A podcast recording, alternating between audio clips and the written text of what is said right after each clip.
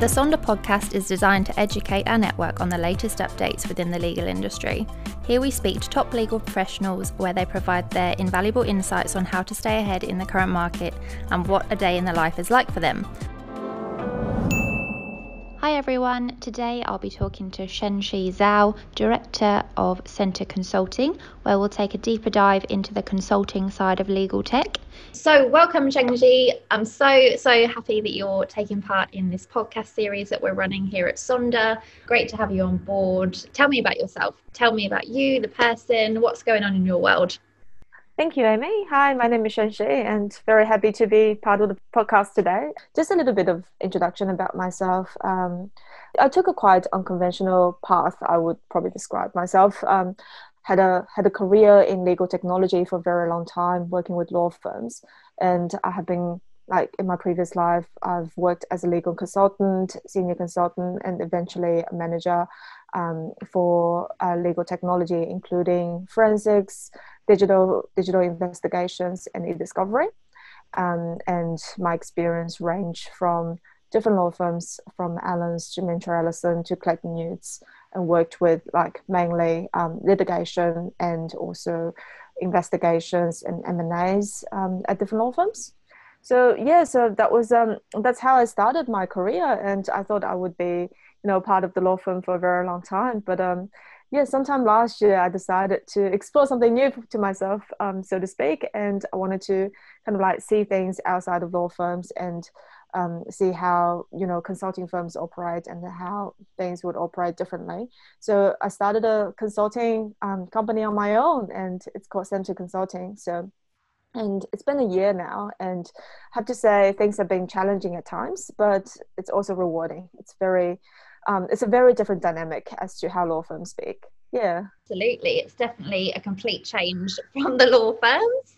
And so in terms of, you know, the legal technology industry, so it started as you know, as a supporting function for law firms. Um, and today it's moved beyond the law firms to the big four and the corporate organizations. So, what does legal technology mean to companies today? Yeah, that's a great question, Amy. So, as many of us may or may not know, um, legal technology is started as a pure support function for, for law firms um, to process electronic documents. And it's almost like a secretarial or librarian um, position where you would manage uh, documents for lawyers to review and making sure that all the review decisions are recorded as part of the due diligence process. And if anyone makes a challenge at court, you need to show the whole paper trail, similar to what a secretary would do.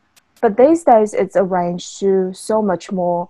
So, from my experience at law firm, when I first started, I can still see this type of, you know, um, uh, support function exists, and some people would still call it litigation support. But um, it stopped kind of like a few years, and now today, it has been like fully fledged into a new function by itself and it's called legal technology where people would use like so many cool techniques like ai machine learning to identify relevant information for investigations for litigation for transaction purposes. And yeah it's it's just grown from something um, subsidiary to something really important to a law firm today. And it's not just law firms as well and companies are seeing the importance of it. So many many corporate companies like banking for example during the whole royal um, royal commission period of time they're seeing the importance of having an in-house function doing that support to help them discover relevant documents.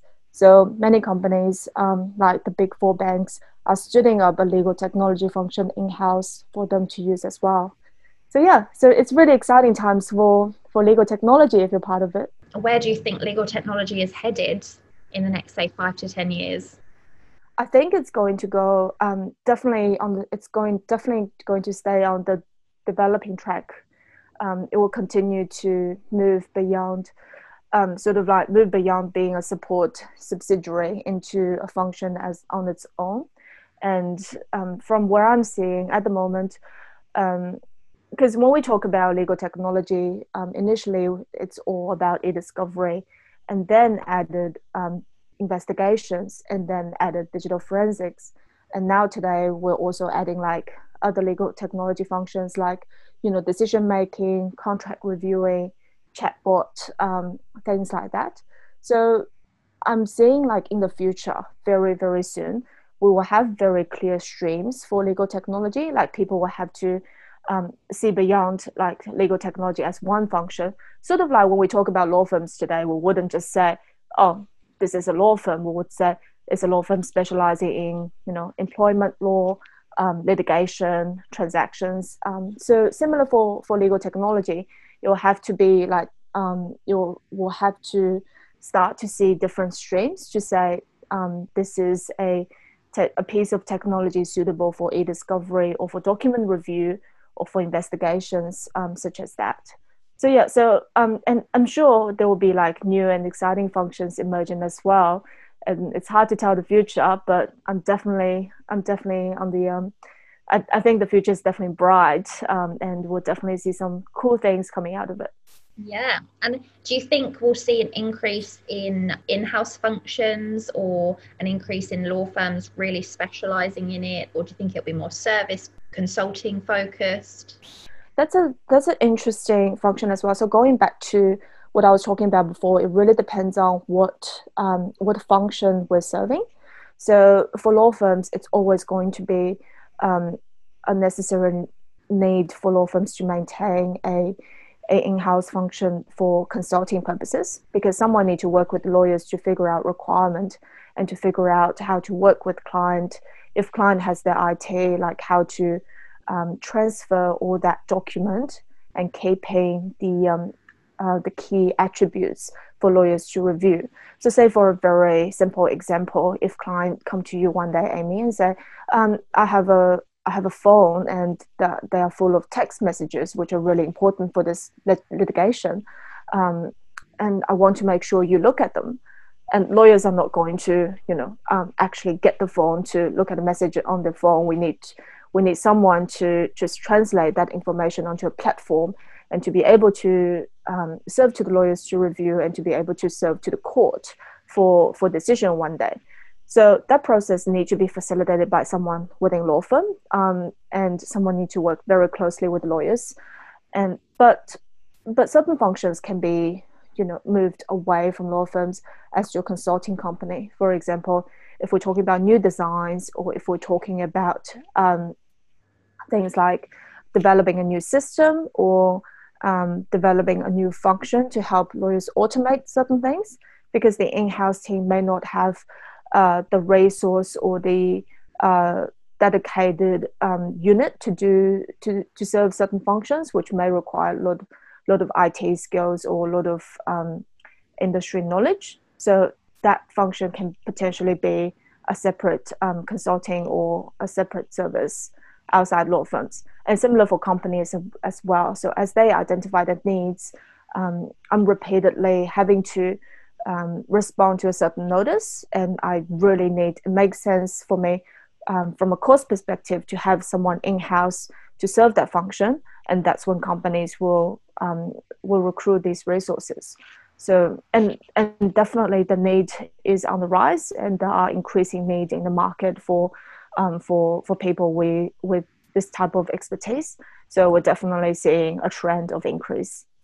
Mm-hmm. Okay, perfect. And I guess um, you know it's really interesting your your career path and where you've come from. So you've obviously you know you've done the law firms, um, so you know you understand you know all the nuts and bolts of how they work, and now you've obviously gone on you know out on your own and you're doing your consulting. So what do you think the real differences, and what would you say are the pros and cons of you know being in a law firm or or going on your own and doing your consulting?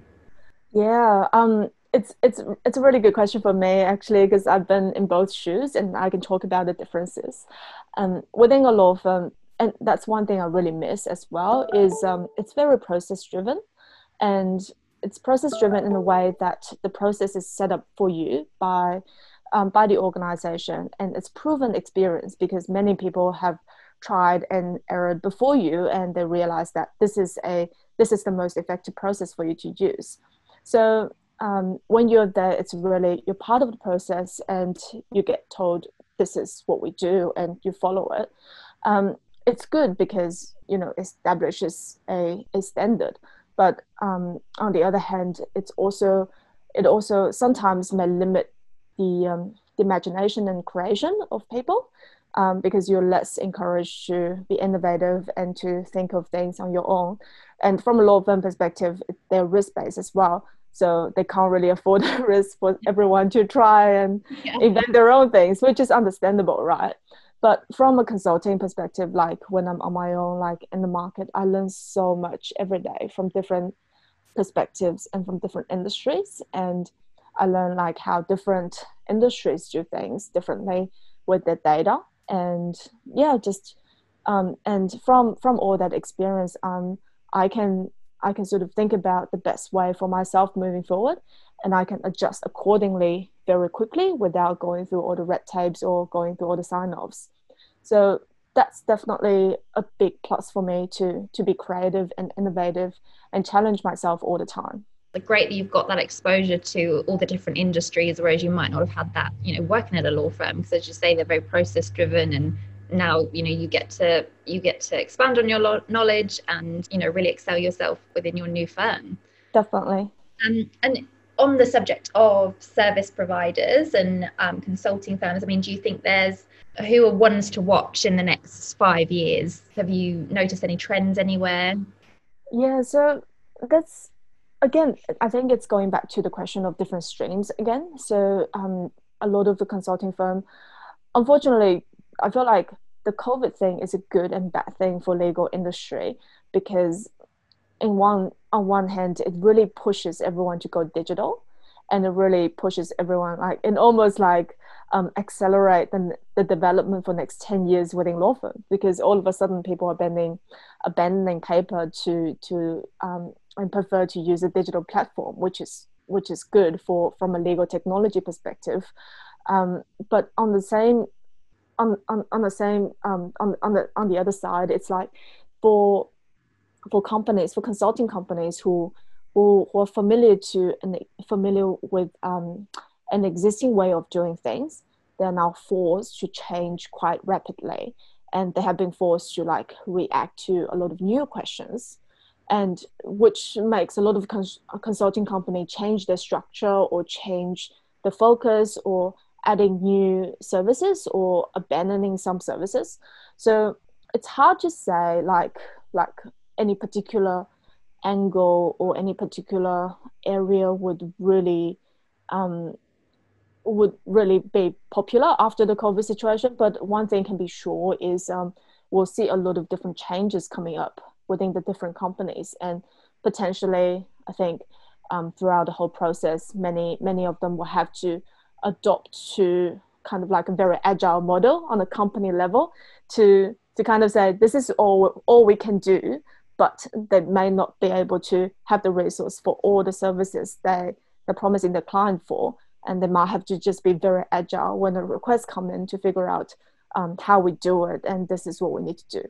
So i think some of that might happen um, within certain consulting companies just, just to operate on a very hybrid and agile basis where do you think australia sits in terms of processes and could they learn from those big firms in the uk and the us yeah um, i think it's definitely um, we, we're definitely learning from each other like constantly because one of the things when I was a law firm and even today as well is um, to keep tabs on what's happening in US and UK and the really good benchmarks to show where things are at. Um, it's um, it's really amazing because Australians are very Australian firms are very uh, quick to adopt to new processes and new technologies. So when um, predictive coding and um, and um, like machine-based assisted review like first came out um, so the technology is for, for anyone who's not familiar with it it basically like um, records decisions from a lawyer and compare the decisions to content of document to kind of predict um, what which documents might also be relevant. So kind of like similar things when you when you go on amazon and choose a few books and it will recommend you like books you might also like right?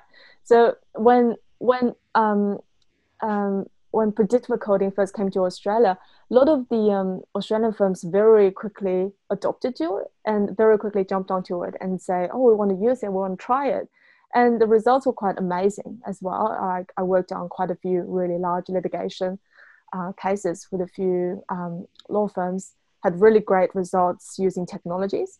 And then we realized, oh, actually, um, um, law firms in UK and America, they haven't really started using that. So that was a shock for us because we were trying to find reference and precedents to, to um, kind of like establish like this is a, a, legit process and realizing that we're actually creating history. So that was a big goal for us at that time. We're like, oh my God, um, we're doing something great. But then um, eventually these law firms caught up. So around um, 2014 and 2015 mark was when everyone jumped onto the new technology. So I feel like we sometimes we're leading the way without even knowing about it, and that's really good. That shows us how how we accept um, innovations and new ideas. But in some other areas, like for example, privacy, um, UK because they they are close to Europe and they're erupting onto the whole GDPR process. And for um, America, who recently adopt, um, uh, released the legislation CCPA, which is very much um, had privacy, customer data, and privacy in mind when they when they release the legislation. And we haven't seen something similar in Australia. Like the consumer data right rules is um, it might be the closest that we see, but um, by all means, it's not as close to, to GDPR and CCPA as yet at this stage. So I feel like we're definitely learning from each other. Like there's some things that we're doing really great, and some things where we might be a few years behind, but we're definitely catching up. Mm, definitely. And would you say Australia is maybe at an advantage because it's you know at a I guess a smaller industry as such compared to the UK and the US. So you know we can trial and error things, or we can pick and choose what we want to take from you know those, those countries. Yeah definitely. Um definitely that's um that's a no-brainer because we are a smaller country and a smaller industry. Um we we get to we get to try and error a bit compared to our counterparts in US and UK and because our legal system is um, I would like to say our legal system has less red tapes compared to um, the confusing state laws and um, federal federal legislation in the US. So we do, and that's definitely an advantage for us to. And surprisingly, our federal court and also um, uh, our federal court and also our state state court, local courts are very supportive of the use of technology. They uh, amazingly they they've been supportive on the use of any um, any searches, advanced searches, and also using technology to identify documents. Um, and sometimes they make it mandatory as well to say parties you have to be um, cost effective and have to work efficiently. So that's I think that's a great um, great advantage for us as well to to have the support from our legal system and our court system. What skills do you think a, a junior should have or would be advantageous when looking for a role within legal technology? I feel like the word technology is almost become a normal part of our lives. So it's amazing where when we when we get requests from clients these days, they take it as a like almost take it for granted that someone understands how to how to use technology and different systems. Um, and we would get um, documents from on a in a in a particular very specific format and then clients will just expect us to be able to read it. And sometimes uh, a lot of the times i feel like this is coming from life as well. So i'll definitely definitely encourage everyone to to just try different apps and try different systems and just to be to familiar familiarize yourself with technology and to be able to um, you know talk to people about things how how apps work how how apis work and actually really look into um, these areas to understand how things actually work. And yeah, it may not even be a course that you take or or degree that you take, but um, it's like we don't have a degree of using PowerPoint or Microsoft, but that's a key skill for everyone to have. And similarly, like I don't think anyone, everyone, um, all the lawyer, every lawyer need to be um, having a technology major, but at least at the very least, um, you need to understand how things work and to be able to operate and talk to people about it. So that's definitely the foundation for for new graduates. And on top of that, um, I think it's important to to keep up the trends, um, like you said, Amy earlier as well, around how things are going globally and how things are going in Australia, and trying to identify different gaps to be able to find your edge because at this stage things are moving quite quickly and quite differently. We're seeing jobs that being created, um, which which didn't exist five years ago, and now there are new jobs coming out of it, which um, a lot of times firms don't even know like what kind of people they need, what like what kind of people they should recruit, like what kind of background they're looking for. But they know the skills they need. They know what they want people to do. They know what exactly is the work. So I think um, the, if I were a new grad today, I would definitely focus on the need and what companies are looking for, and to identify the gaps, and then to position myself and to base my skills based on um, based on the needs of the companies to be able to you know really uh, really sell myself to the companies. Mm. That's what I that's what I would do. and do you think, um, as a newbie, would it be better to go into a law firm or would it be better to start in a consulting um, firm? Oh, look, that's totally personal choices. I feel like that um, either way will, will be great. I think either way will give you really great experience. Um, to me, I started within law firms because I'm a little bit old school when I first graduated, and also because um, I wanted to see, I wanted to understand how law firms work um, from a process perspective, because I think that's important. One thing you have to learn is if you're coming from a legal technology area, you have to understand the court process and how how client want things done, and that's not something you can learn outside a law firm. Um, and I think that's really valuable experience as well. So it it may not be the first job you get, but at some point um, in, in in in anyone's life, I feel like if you're in the legal technology area, you have to either work very very closely with a law firm or actually um, work at the law firm yourself to understand that process. Is there anything else you think you know listeners might want to know, or any fun facts about the industry?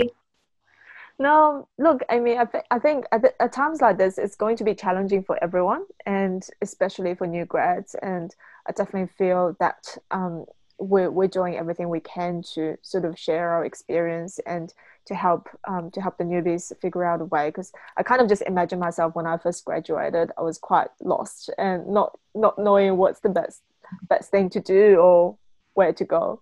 So hopefully this has been um, helpful um, and to share a little bit about my experience and my insights into the industry. And again, this is such a big growing area, and I think um, we would definitely see a lot of changes coming up very, very soon. Let's talk about a fun fact that listeners might not know about you. So, one really cool thing about me during the whole COVID period is now that I have a lot of time at home, like doing my own like working on a computer and not having to commute to the office. I got more time to myself. So I started doing like um, um, music making and song making. So yeah, so it's one of the things that I like to do and I always wanted to do. So yeah, made a few songs, um, created a few songs on my own. So yeah, never know. Maybe I'll make I'll make a career out of that one day. yeah, side gig musician. That's great. oh, wouldn't call me that, but yeah, it's um, it's definitely a hobby and it's a serious hobby for me. So yeah. Oh, amazing. There we go. Have to listen to some of your stuff. Thanks, Amy. Very kind. Thank you for listening to our podcast today. If you would like more information on anything we discussed, please feel free to reach out on info at sonderconsultants.com for a confidential discussion.